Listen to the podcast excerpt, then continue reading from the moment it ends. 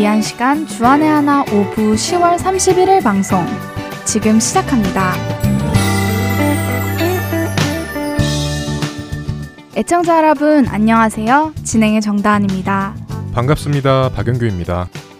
지난 한 주도 삶의 중심인 말씀을 따라 하루하루를 보내신 여러분 되셨으리라 믿습니다.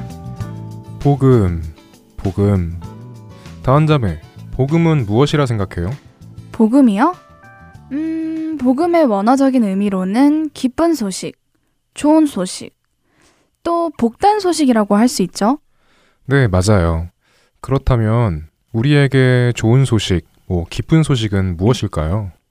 좋은 소식이라면 뭐 주위 사람이 좋은 일이 생겼다거나 아니면 제가 원하는 일이 잘 되었다거나 또 좋아하는 스포츠 팀이 경기를 이겼을 때나 이런 게 다 좋은 소식이 되겠죠.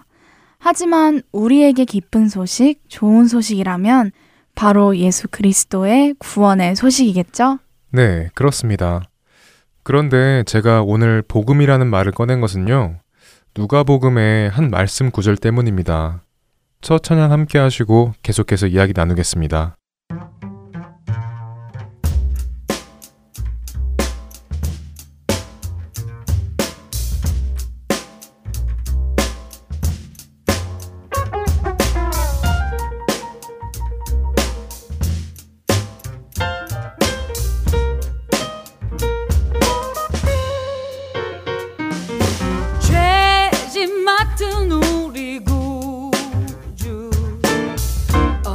좋은 친구.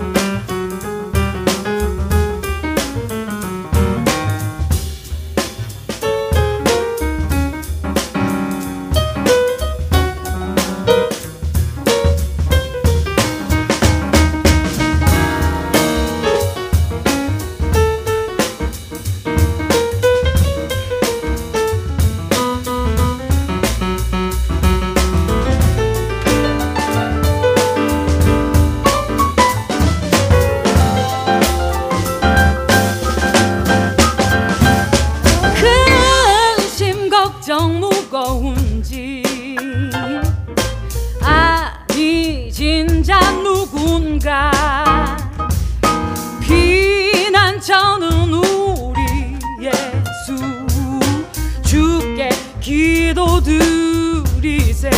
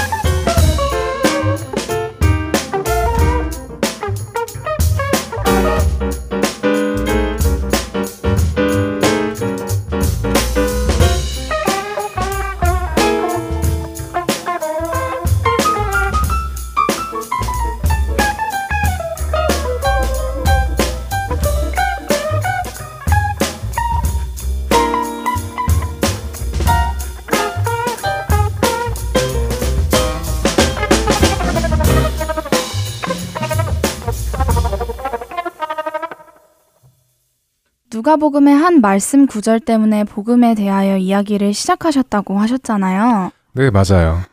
어떤 구절이에요? 바로 누가복음 9장 6절 말씀인데요. 제가 읽어 드릴게요. 네. 제자들이 나가 각 마을에 두루 다니며 곳곳에 복음을 전하며 병을 고치더라. 제자들이 마을을 돌아다니며 병을 고친다는 말씀이네요. 그거예요. 바로 그것이 제가 이 누가복음 9장 6절 말씀을 읽었을 때 느꼈던 저의 문제점이었어요. 네? 문제점이요? 제자들이 병을 고치는 게 문제라고요? 아니요. 방금 다한 자매가 이 말씀을 읽고 난 후에 저한테 이 말씀이 어떤 상황인지 말해줄 때 했던 말이요. 다한 자매가 방금 제자들이 마을을 돌아다니며 병을 고친다는 말씀이네요. 라고 말했잖아요. 네, 그랬죠.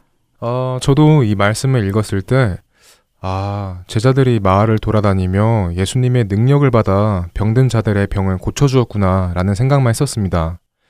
그런데 우리가 이 말씀에서 정말 크게 놓친 점이 하나 있어요. 한번 찾아보세요. 제가 누가복음 9장 6절 말씀을 다시 읽어드릴게요. 제자들이 나가 각 마을에 두루 다니며 곳곳에 복음을 전하며 병을 고치더라. 아, 복음을 전하며 라는 말씀을 제가 언급을 안 했네요. 네, 맞아요. 저도 이 말씀 구절을 읽고 병을 고치는 것에만 집중하고 복음을 전하며 라는 이 부분을 놓쳤었는데요.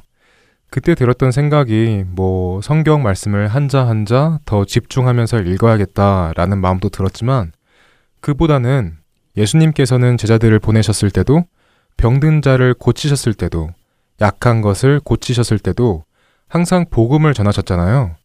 어떤 일을 하셔도 항상 그것과 함께 복음을 전하는 그 모습을 보며 그럼 나는 복음 그 자체이신 예수님도 복음을 항상 전하셨는데 복음 때문에 새 생명을 얻은 나는 왜 새 생명을 얻은 그 기쁜 소식을 전할 마음이 항상 나와 함께 하고 있지 않을까라는 생각이 들었습니다. 아, 듣고 보니 그렇네요.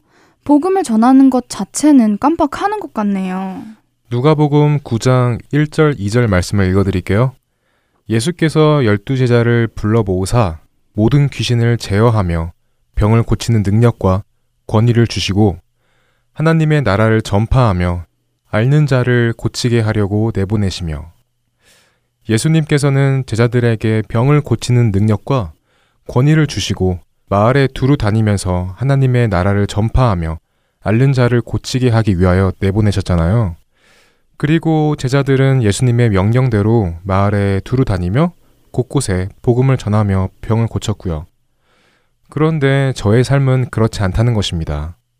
일단 먼저 병 좀 고치는 데 집중하고 나중에 기회가 되면, 때가 되면, 상황이 허락되면, 내가 좀 시간과 마음의 여유가 있을 때 복음을 전해야지라는 삶이라는 것이죠.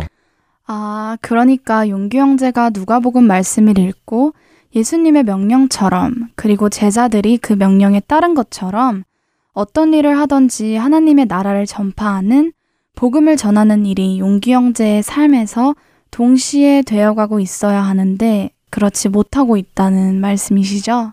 네, 그렇죠. 이 누가복음 9장 6절 말씀을 읽고 능력과 권세를 주시며 하나님의 나라를 전파하라라는 이 명령이 그때 그 제자들에게만 하시는 명령이 아니라는 것이라는 생각이 들었습니다. 우리가 정말 예수님의 제자라면 우리에게도 해당되는 말씀이라는 것이라 생각하니 저는 그러지 못하고 있다는 점이 찔림으로 다가왔습니다.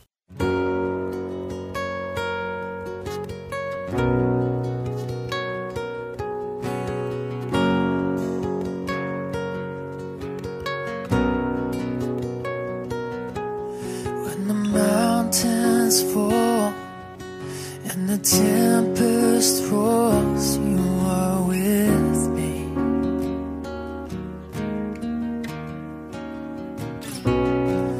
When creation falls, still my soul will soar on your mercy.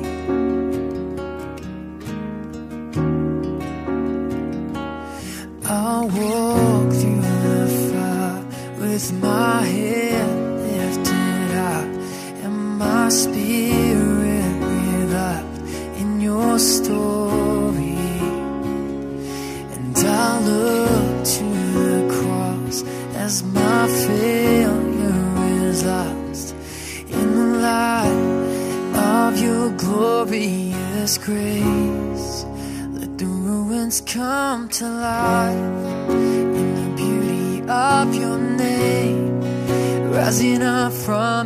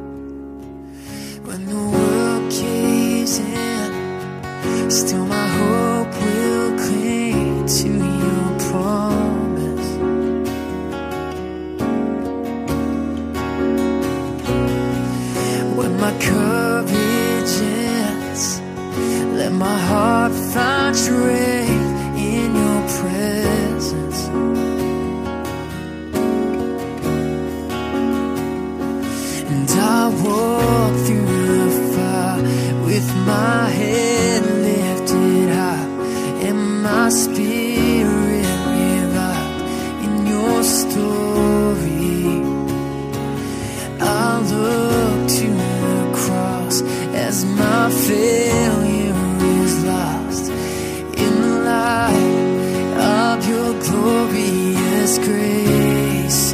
Let the ruins come to life in the beauty of your name, rising up from the ashes. God, forever you reign and my soul will find refuge in the shadow of your wings. I will love you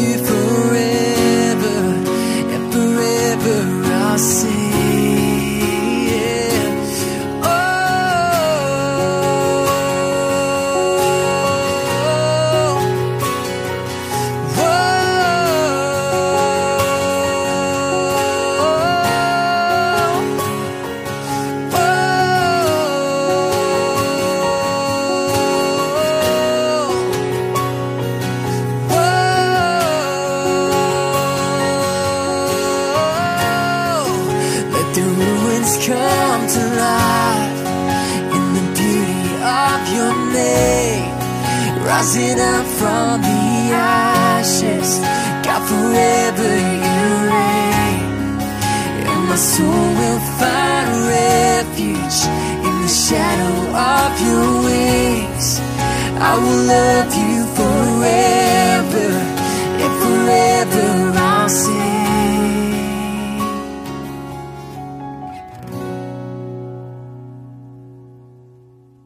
이어서 정석환 장로와 함께하는 묵상 프로그램 라디오 큐티 보내드립니다.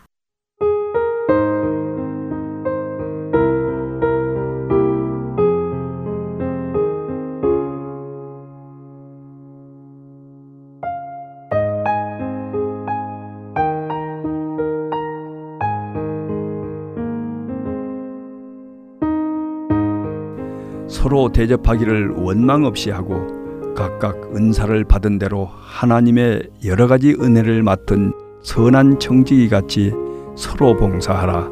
만일 누가 말하려면 하나님의 말씀을 하는 것 같이 하고 누가 봉사하려면 하나님이 공급하시는 힘으로 하는 것 같이 하라.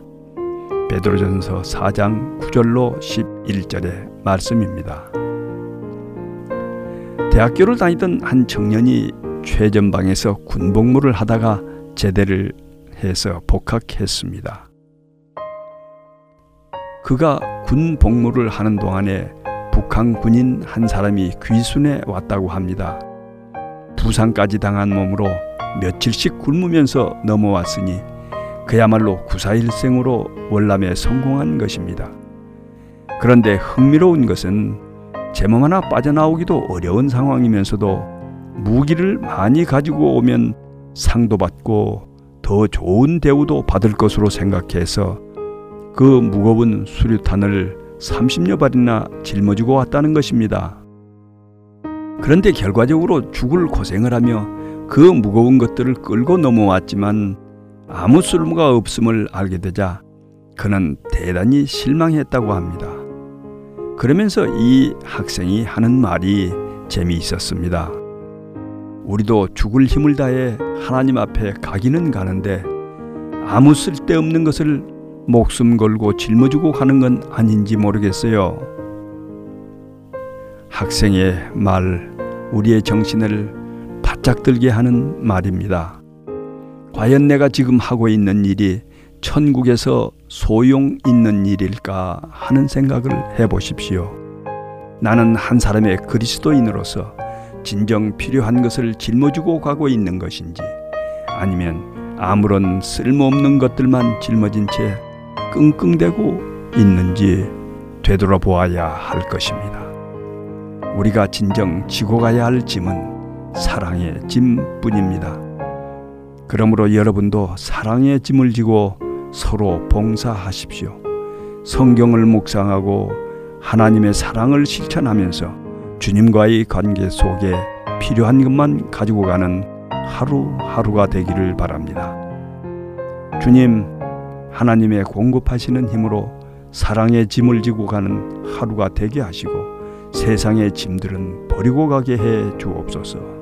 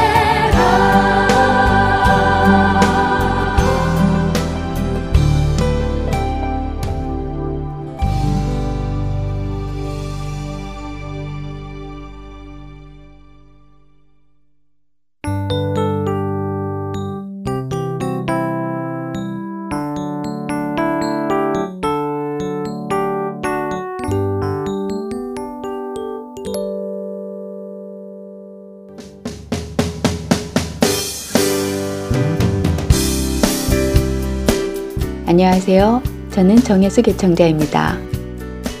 하트앤 서울 복음방송에서는 현재 진행 중에 있는 애청자 설문조사에 청취자 여러분들의 소중한 의견을 기다립니다.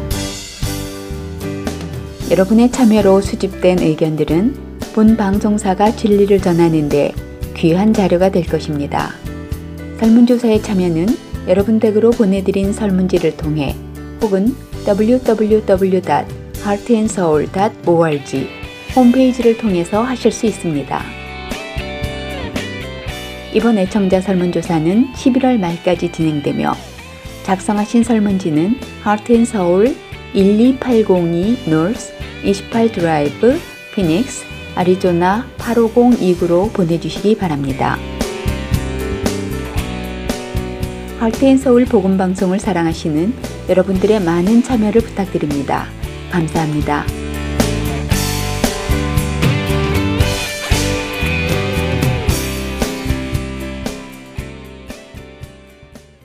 아리조나 등대 장로교회 송민우 목사께서 이 시대의 청년들을 향해 주시는 복음의 말씀 Power of Gospel 함께 하시겠습니다.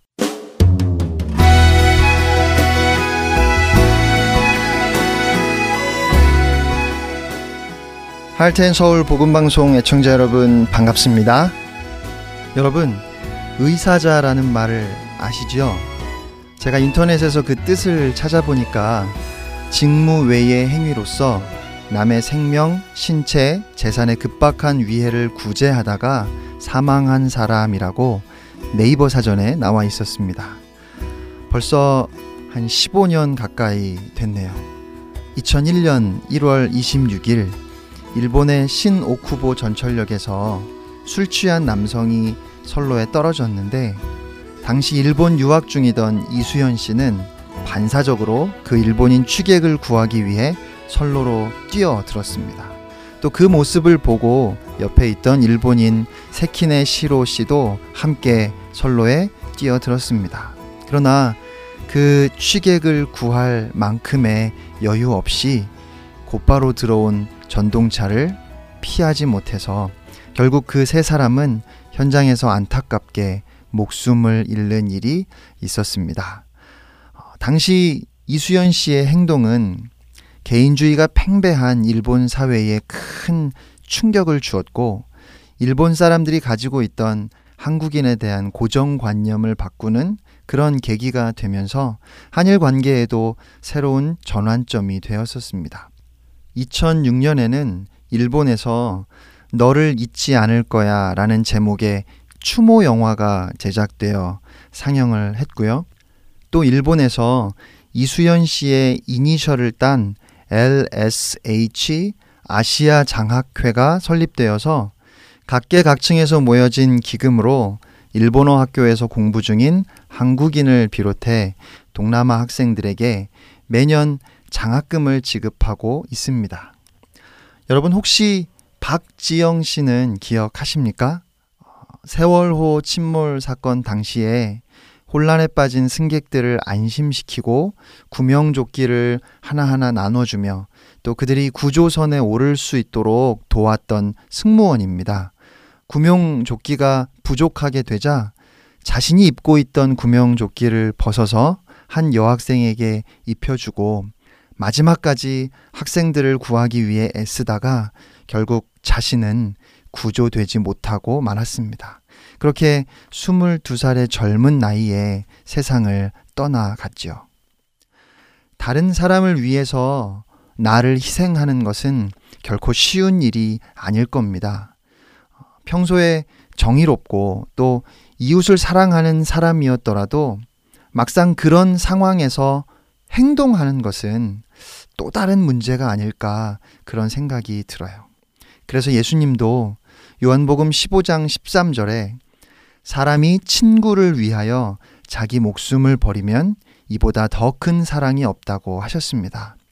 이렇게 다른 사람을 위해 자신을 희생한 사람들의 죽음을 가리켜 의로운 죽음이라고 그렇게 말하고 나라에서는 의사자로 지정해서 그 숭고한 희생을 기억합니다. 그런데 성경을 보니까 우리를 위해 그 생명을 버리신 예수님의 죽으심을 가리키는 말이 있더라고요. 에베소서 1장 7절 말씀입니다. 우리는 그리스도 안에서 그의 은혜의 풍성함을 따라 그의 피로 말미암아 속량 곧 죄사함을 받았느니라. 그리스도의 피로 속량 곧 죄사함을 받았다는 말씀이 무슨 뜻인지 여러분 이해가 되십니까? 찬양 가사에도 많이 등장하지요. 보혈을 지나 하나님 품으로 보혈을 지나 아버지 품으로 예수 그리스도의 보혈로 우리의 죄가 씻겼다고 말하고 그 보혈로 깨끗해졌다고 그렇게 찬송을 하는데 이 말씀은 실제로 그 피에 어떤 힘이 있다는 의미는 아닐 겁니다. 예수님을 채찍으로 때렸던 로마 군인에게 아마도 예수님의 피가 튀었을 텐데 그들에게 그 피는 아무런 의미도 아무런 능력도 없었으니까요. 이 말씀에서 보혈이 상징하는 것은 죽음입니다. 피는 생명을 상징하는 것이고 그렇기 때문에 그리스도의 피로 속량을 받았다는 말씀은 예수님의 죽음으로 죄 사함을 받았다는 그런 말씀입니다. 예수 그리스도의 죽음을 가리켜서 그 죽음으로 그 피로 죄 사함을 받는 것 이것을 오늘 말씀을 보면 속량이라고 말씀합니다. 속량이라는 말은 구속 혹은 속죄라고 그렇게 다른 말로 표현되기도 하는데요. 그 의미가 값을 지불하고 사다 혹은 값을 지불하고 자유하게 하다라는 뜻입니다. 우리에게는 이 속량이라는 말이 아주 생소합니다. 우리가 전혀 쓰지 않는 말이기 때문에 그렇습니다. 심지어는 이 속량이라는 말의 개념조차 우리가 사는 현대 사회에는 없습니다. 왜냐하면 지금은 노예 제도가 없기 때문에 그렇습니다. 노예 제도가 있을 때 대신 대가를 지불하고 자유하게 하는 것도 가능해지는 겁니다. 그러니까 노예 제도가 없는 한 이 속량이라는 개념도 있을 수 없습니다. 그러나 옛날 유대인들에게 혹은 헬라인들에게 이 속량이라는 말은 그 의미가 아주 생생했던 말입니다. 당시의 노예는 사람이 아니었습니다. 단지 그 주인의 소유물일 뿐입니다. 돈을 주고 사고 팔았습니다. 속량은 그런 노예를 값을 지불하고 사서 자유하게 해주는 것입니다. 그런데 저는 예전에 어떤 목사님께서 이 속량에 대해 노예가 아닌 동물을 예를 들어 설명하시는 것을 들은 적이 있습니다.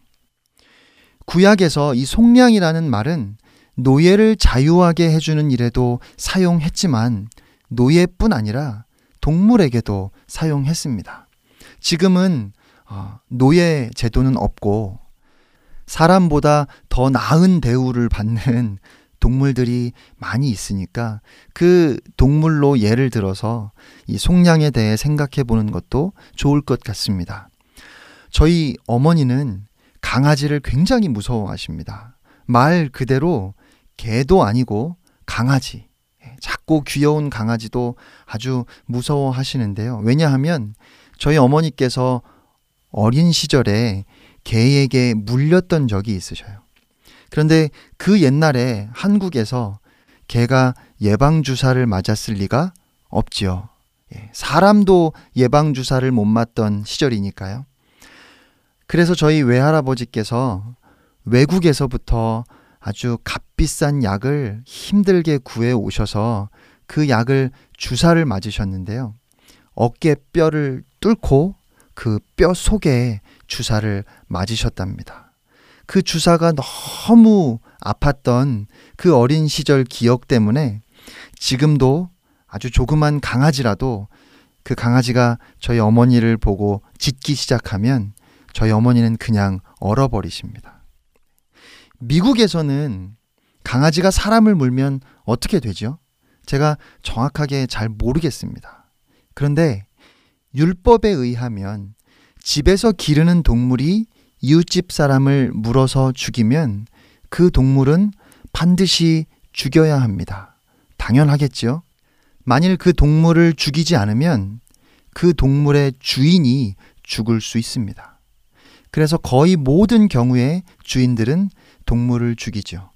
하지만 그 동물을 너무 아끼면 그 주인이 죽은 사람의 가족을 찾아가서 아주 큰 값을 지불하고 그 동물을 살리는 경우가 있습니다. 그때 그렇게 값을 지불하고 그 동물을 살리는 것, 그것이 바로 속량입니다. 속량의 값을 지불하면 그 동물은 사람을 물어 죽인 죄로부터 자유하게 되고 그래서 죽지 않아도 됩니다. 우리를 구원하신 예수님의 구속의 은혜는 우리 말로 표현할 수 없을 만큼 정말 엄청나고 위대한 것인데 한낱 동물을 위한 그 속량의 값에 비유하는 것이 적절할까요? 예수님의 그 속량의 값을 너무 떨어뜨리는 것이 아니냐고 그렇게 설명하는 것 자체가 말이 안 된다고 말씀하실지도 모르겠습니다. 그런데 저는 사실 그 반대라고 생각합니다. 예수 그리스도의 구속의 사역이 그 속량이 완전한 사람으로 이 땅에 오시고 우리를 위해 죽으셨다는 것이 말도 안 되는 비현실적인 것으로 들리는 이유는 그 사건은 마치 동물을 살리기 위해서 그 주인이 대신 죽어 주었다고 말하는 것과 같기 때문입니다. 도대체 어떻게 창조주가 자신이 만든 피조물이 될 수 있습니까? 하나님이신 예수님께서 완전한 피조물, 완전한 인간이 되셨다는 것, 그렇게 인간으로 태어나셨다는 것도 조금만 이성적으로 생각해 보면 도무지 받아들일 수가 없는데, 그렇게 이 땅에 오셨을 뿐 아니라 우리를 위해서, 피조물인 우리를 위해서 대신 죽으셨다는 것을 어떻게 이해할 수 있느냐는 말입니다. 여러분 같으면 이런 황당한 이야기를 믿으시겠습니까? 이런 말도 안 되는 이야기에서 여러분은 공의와 사랑을 느끼실 수 있으십니까? 아니, 이런 이야기가 어떻게 우리의 마음에 와 닿을 수 있느냐는 것입니다. 부모가 자식을 위해서 대신 죽었다고 하면 우리는 그것을 아름답다 할 것입니다. 사형 선고를 받은 사랑하는 친구를 대신해서 죽음으로 그 친구의 죄값을 속량하고 구원했다면 그런 친구를 둔 사람을 정말 행복한 사람이라고 말하겠습니다. 그런데 예수님의 십자가 사건은 그런 감동적인 이야기가 아닙니다. 예수 그리스도의 속량은 그렇게 아름다운 이야기가 아니에요.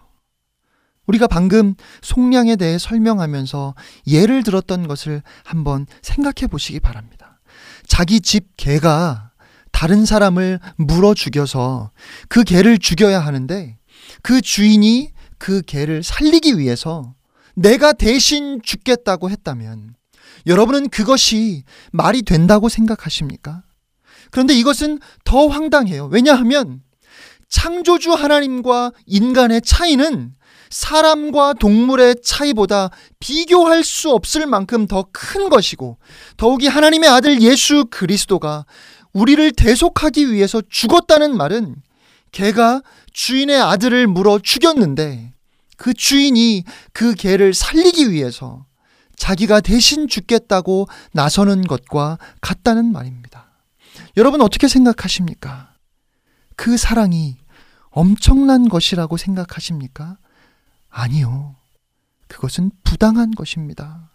있을 수 없는 일인 겁니다. 그러면 안 되는 겁니다. 그 개를 정말 사랑했구나. 아들을 죽였음에도 불구하고 자기가 대신 그 개를 위해서 죽을 수 있다면 그 개를 도대체 얼마나 사랑했을까 하는 그런 감동이 여러분 마음에 있으십니까? 아니잖아요. 그런 것을 고귀한 희생이니 아름다운 사랑이니 그렇게 말할 수 없잖아요. 미친 짓이죠. 어떻게 사람이 개를 위해서 죽을 수 있습니까? 예수님께서 죄인들을 위해 죽으신 것은 단순히 말이 안 되는 일일 뿐만 아니라 이것은 용납할 수 없는 일입니다. 어떻게 창조주 하나님이 한낱 피조물을 위해서 더욱이 스스로 창조주를 거부하고 거역하고 떠난 그 죄인들을 위해 죽으실 수 있습니까? 그런데 이렇게 예수 그리스도의 죽으심을 도저히 이해할 수도 용납할 수도 없는 그때 저는 하나님 아버지의 마음이 겨우 조금 정말 아주 조금 느껴질 것 같았습니다. 예수 그리스도의 죽음이 부당해 보이고 미친 짓으로 보일 때 비로소 그 사랑이 어떤 것인지를 느낄 수 있을 것 같았습니다. 요한복음 3장 16절 말씀 너무 잘 아시죠?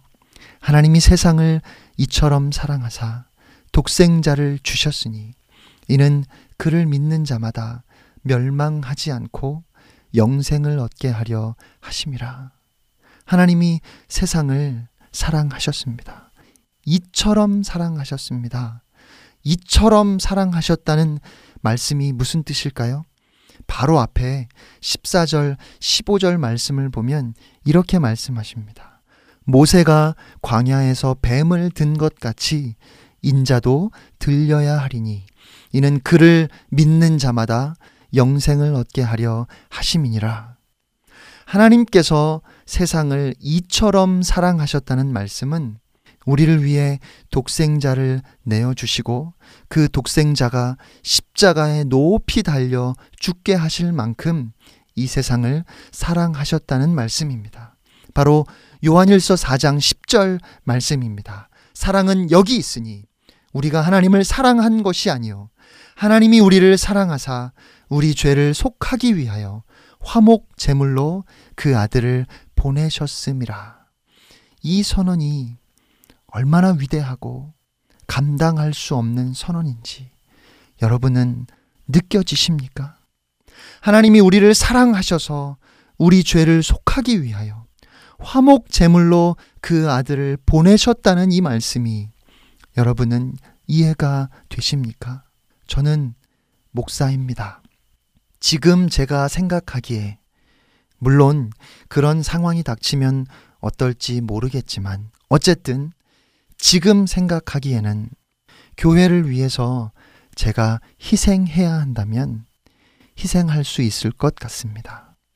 그런데 교회를 위해서 저의 하나밖에 없는 딸을 희생해야 한다면 그것은 지금 그냥 생각만 해 보아도 못할 것 같습니다. 그것이 저의 솔직한 마음입니다. 그러나 하나님께서는 하나밖에 없는 아들, 예수 그리스도를 우리를 위해 내어 주셨습니다. 더 이상 무엇이 더 필요해서 우리는 아직도 그 하나님의 사랑을 받아들이지 못하는 것일까요? 로마서 5장 8절 말씀입니다. 우리가 아직 죄인 되었을 때에 그리스도께서 우리를 위하여 죽으심으로 하나님께서 우리에 대한 자기의 사랑을 확증하셨느니라. 어느 날 하나님께서 아브라함에게 말씀하셨습니다. 창세기 22장 2절입니다. 여호와께서 이르시되 내 아들 내 사랑하는 독자 이삭을 데리고 모리아 땅으로 가서 내가 내게 일러준 한 산 거기서 그를 번제로 드리라. 여러분 번제가 무엇입니까? 짐승을 죽여서 각을 뜨고 완전히 불에 태워 하나님께 제물로 드리는 것입니다. 그런데 아들을 그것도 하나밖에 없는 사랑하는 독자를 번제로 드리라고 하셨습니다. 성경을 보면 이것이 하나님의 시험이었다고 되어 있습니다. 그런데 여러분, 이런 시험을 하시는 하나님을 이해하실 수 있으십니까? 아니, 어떻게 이렇게 무서운 시험을 할 수 있습니까? 사람을 이렇게 시험할 수는 없는 겁니다. 아니, 그렇게 하지 않으셔도 아브라함이 하나님을 경외하는지 하나님은 아시잖아요. 그런데 왜 이렇게 하셨을까요? 창세기 22장의 사건은 분명히 하나님께서 아브라함을 시험하신 것입니다. 그러나 이 사건은 단순한 시험이 아니라 하나님께서 더 중요한 것을 우리에게 보여주신 사건이었습니다. 2절 말씀을 제가 다시 읽겠습니다. 여호와께서 이르시되 내 아들 내 사랑하는 독자 이삭을 데리고 모리아 땅으로 가서 내가 내게 일러준 한 산 거기서 그를 번제로 드리라. 이 말씀 중에 내 아들 내 사랑하는 독자라는 말씀이 신약에 와서 다시 나옵니다. 마태복음 3장 17절입니다. 하늘로부터 소리가 있어 말씀하시되 이는 내 사랑하는 아들이요 내 기뻐하는 자라 하시니라. 마태복음 17장 5절입니다. 말할 때에 호련히 빛난 구름이 그들을 덮으며 구름 속에서 소리가 나서 이르시되 이는 내 사랑하는 아들이요 내 기뻐하는 자니 너희는 그의 말을 들으라 하시는지라. 요한복음 1장 14절입니다. 말씀이 육신이 되어 우리 가운데 거하심에 우리가 그의 영광을 보니 아버지의 독생자의 영광이요 은혜와 진리가 충만하더라. 그리고 요한복음 3장 16절입니다. 하나님이 세상을 이처럼 사랑하사 독생자를 주셨으니 이는 그를 믿는 자마다 멸망하지 않고 영생을 얻게 하려 하심이라. 사랑하는 아들, 독자는 하나님께서 예수 그리스도를 말씀하시는 표현입니다. 아브라함이 하나님의 말씀에 순종해서 길을 떠나 3일 만에 하나님이 말씀하시는 그 산이 보이는 곳에 도착했고 종들에게 여기에서 기다리라고 합니다. 그리고 6절입니다.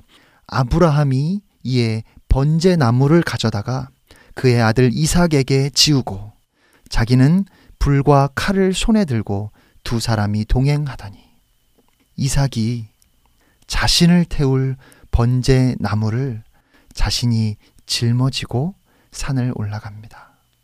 여러분, 무엇이 보이십니까? 자신이 매달릴 십자가를 지고 골고다 언덕을 오르시는 예수님이 보이십니까? 이삭이 아버지 아브라함에게 물었습니다. 이삭이 이르되 불과 나무는 있거니와 번제할 어린 양은 어디 있나이까? 아브라함이 대답합니다. 내 아들아, 번제할 어린 양은 하나님이 자기를 위하여 친히 준비하시리라. 여러분, 이것이 바로 복음이고 이것이 바로 우리가 구원을 얻을 수 있는 유일한 길입니다. 하나님께서 자기를 위하여 친히 준비하셨습니다. 그리고 마침내 하나님이 아브라함에게 일러주신 곳에 이르러서 아브라함이 그곳에 재단을 쌓고 나무를 버려놓고 아들 이삭을 결박하여 재단 나무 위에 놓고 손을 내밀어 칼을 잡고 그 아들을 죽이려고 할 때 하나님은 아브라함의 손을 멈추게 하시며 말씀하셨습니다. 그 아이에게 네 손을 대지 말라. 그에게 아무 일도 하지 말라. 내가 내 아들, 내 독자까지도 내게 아끼지 아니하였으니 내가 이제야 네가 하나님을 경외하는 줄을 아노라. 하나님께서는 끝까지 하나님을 믿고 따르는 아브라함과 아버지의 뜻에 가만히 순종할 수 있는 온유한 이삭이 필요하셨습니다. 그리고 그렇게 아브라함과 이삭이 준비되었을 때에 이 시험을 통해서 하나님은 하나님 아버지의 사랑을 우리에게 나타내 보이신 것입니다. 하나님께서 우리를 위해 이제 무엇을 하실 것인지, 하나님께서 얼마나 우리를 사랑하시는지 나타내시기를 원하셨던 것입니다. 바로 이것이 복음입니다. 이 복음 외에 우리가 무엇을 더 요구하겠습니까? 여러분, 이 복음이면 충분하지 않습니까? 하나님께서 네가 내 아들 내 독자까지도 내게 아끼지 아니하였으니 내가 이제야 네가 하나님을 경외하는 줄을 아노라 그렇게 말씀하셨다면 여러분 그러면 우리는 십자가를 볼 때마다 하나님께 이렇게 고백해야 하지 않겠습니까? 하나님, 내가 이제 알았습니다. 하나님께서 저를 위해 하나님의 아들, 하나님이 사랑하시는 독자까지 아끼지 아니하셨으니 내가 이제 하나님께서 저를 얼마나 사랑하시는지 알았습니다. 아버지, 내가 이제 아버지께서 저를 얼마나 사랑하시는지 알았습니다. 하나님의 은혜, 예수 그리스도의 속량을 알 때 그 사랑은 도무지 설명할 수 없는 것이고 예수 그리스도의 죽으심은 말도 안 되는 일이라는 것을 우리가 알 때 누구도 그 앞에서 자신의 행위나 공적을 감히 자랑하거나 의지할 수 없을 것입니다. 사랑하는 여러분, 이 엄청난 일을 하나님께서 우리를 위해서, 여러분을 위해서 하셨다는 것입니다. 그 예수님 앞에서, 그 예수 그리스도의 십자가 앞에서 우리가 무엇을 할 수 있겠습니까? 그저 주님, 어떻게 그러셨습니까? 어떻게 나 같은 것을 위해서? 라고 가슴을 칠 뿐입니다. 하나님, 저는 그런 사랑을 도무지 받을 수 없습니다. 어떻게 제가 그런 말도 안 되는 은혜를, 그런 부당한 용서를 받을 수 있겠습니까? 이렇게 고백되어질 때 우리는 하나님의 사랑, 하나님의 은혜를 조금 알 수 있게 되는 것입니다. 내가 하나님을 떠났고, 내가 하나님을 멀리 했고, 내가 하나님과 아무 상관없이 지금까지 살아왔는데, 이런 나를 위해, 이런 나를 자녀 삼으시겠다고 스스로 목숨을 내놓으셨다는 이 사랑, 이게 도대체 말이 되는가? 있을 수도 없는 일이고, 이것은 말도 안 되는 일이라고 그렇게 느끼기 시작할 때, 그때 우리는 은혜를 알게 됩니다. 그때 비로소 주님이 나를 위해 죽으신 그 속량의 은혜를 느낄 수 있습니다. 진정으로 이 복음을 알게 된 사람들은 뭐라고 고백할까요? 복음으로 충분합니다. 하나님께서 나를 위해 그 사랑하시는 아들 독자 예수 그리스도까지 아끼지 않으시고 내어주셨는데 무엇을 더 바라겠습니까? 하나님, 저는 복음으로 만족합니다. 예수 그리스도가 나의 전부입니다. 나는 이제 복음에 나의 생명을 걸겠습니다. 내가 이제 이 땅을 살면서 혹 가난하고 혹 병이 들어도 복음을 위해서라면 감옥에 갇히고 돌에 맞고 채찍에 맞을지라도 내가 그것을 끝까지 견디겠습니다도 아닙니다. 내가 그 모든 것을 넉넉히 이기며 오히려 크게 기뻐하는 것은 병들어 고통 중에도 하나님을 찬송하고 옥에 갇힐지라도 주님의 이름을 부르며 사람들에게 외면당하고 무시당하고 돌에 맞을지라도 그들을 용서하고 사랑하는 것은 내가 복음을 알기 때문이며 내 안에 그리스도가 계시기 때문입니다. 이것이 복음의 능력입니다.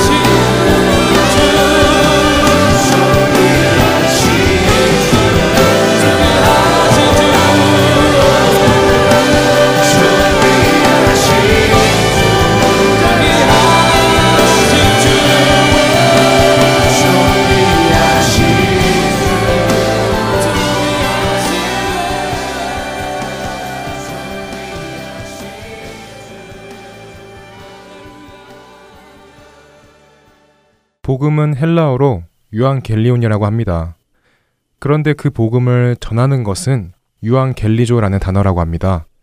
그리고 이 단어는 convey a good news from God to man, 즉 하나님으로부터 온 좋은 소식을 사람에게 전달하다라는 의미를 가지고 있다고 하네요. 아, 그러니까 전도란 곧 하나님으로부터 온 좋은 소식을 사람에게 전하는 것. 하나님의 말씀을 전하고 천국을 전파하고 예수님을 전파하는 것이라는 말씀이네요. 네, 그렇다면 우리가 복음을 전해야 하는 이유는 무엇일까요? 앞서 말씀드린 것 같이 예수님의 명령이기 때문입니다. 마가복음 16장 15절에서는 너희는 온 천하에 다니며 만민에게 복음을 전파하라 라고 말씀하십니다. 한 마을에 병든 자들만이 아닌 온 세상에 있는 모든 사람들에게 복음을 전하라고 하십니다. 네, 그리고 고린도 후서 5장 18절 말씀에서 우리가 복음을 전해야 하는 직분을 받았다고 말씀하십니다. 모든 것이 하나님께로서 났으며 그가 그리스도로 말미암아 우리를 자기와 화목하게 하시고 또 우리에게 화목하게 하는 직분을 주셨으니 우리가 하나님과 원수 사이였다가 예수 그리스도로 말미암아 하나님과 화목하게 된 이 기쁜 소식 바로 이 기쁜 소식을 복음을 알지 못하는 사람들에게도 전해야 하는 그 직분을 받았다고 말씀하시네요. 이 기쁜 소식을 전해야 하는 이유는 예수님의 명령이며 오직 복음을 통해서만 하나님과 우리가 원수에서 화목하게 될 수 있는 유일한 방법이기 때문입니다. 직장이던 학교던 그곳이 어디던 내가 있는 그곳이 사역지라는 말씀 들어보셨죠? 그곳이 정말 사역지라면 맡은 일을 열심히 하는 것도 중요하지만 우리는 그와 동시에 복음을 전하는 사역까지 맡겨졌습니다. 복음 전하는 것을 더 이상 미루지 않는 우리 모두가 되기를 바랍니다. 복음은 나의 상황이 허락될 때, 내가 여유가 있을 때, 전할 만한 분위기일 때 전하는 것이 아닙니다. 만약 한국이 월드컵 우승을 하였다면 우리는 어떨까요? 저는 시도 때도 없이 사람들을 만날 때마다 그 우승의 기쁨을 또 전하고 또 전할 것 같습니다. 하지만 월드컵 우승보다 더 기쁜 소식은 복음입니다. 감히 비교할 수 없는 기쁜 소식입니다. 애청자 여러분들에게 가장 기쁜 소식은 무엇인가요? 깊이 생각해보는 시간을 가져보면 좋을 것 같습니다. 청년들을 위한 방송 주안의 하나 오부 여기에서 마치겠습니다. 오늘도 예수님 오시는 그날만을 바라보며 저희는 다음 주 이 시간에 다시 만나 뵙겠습니다. 애청자 여러분, 안녕히 계세요.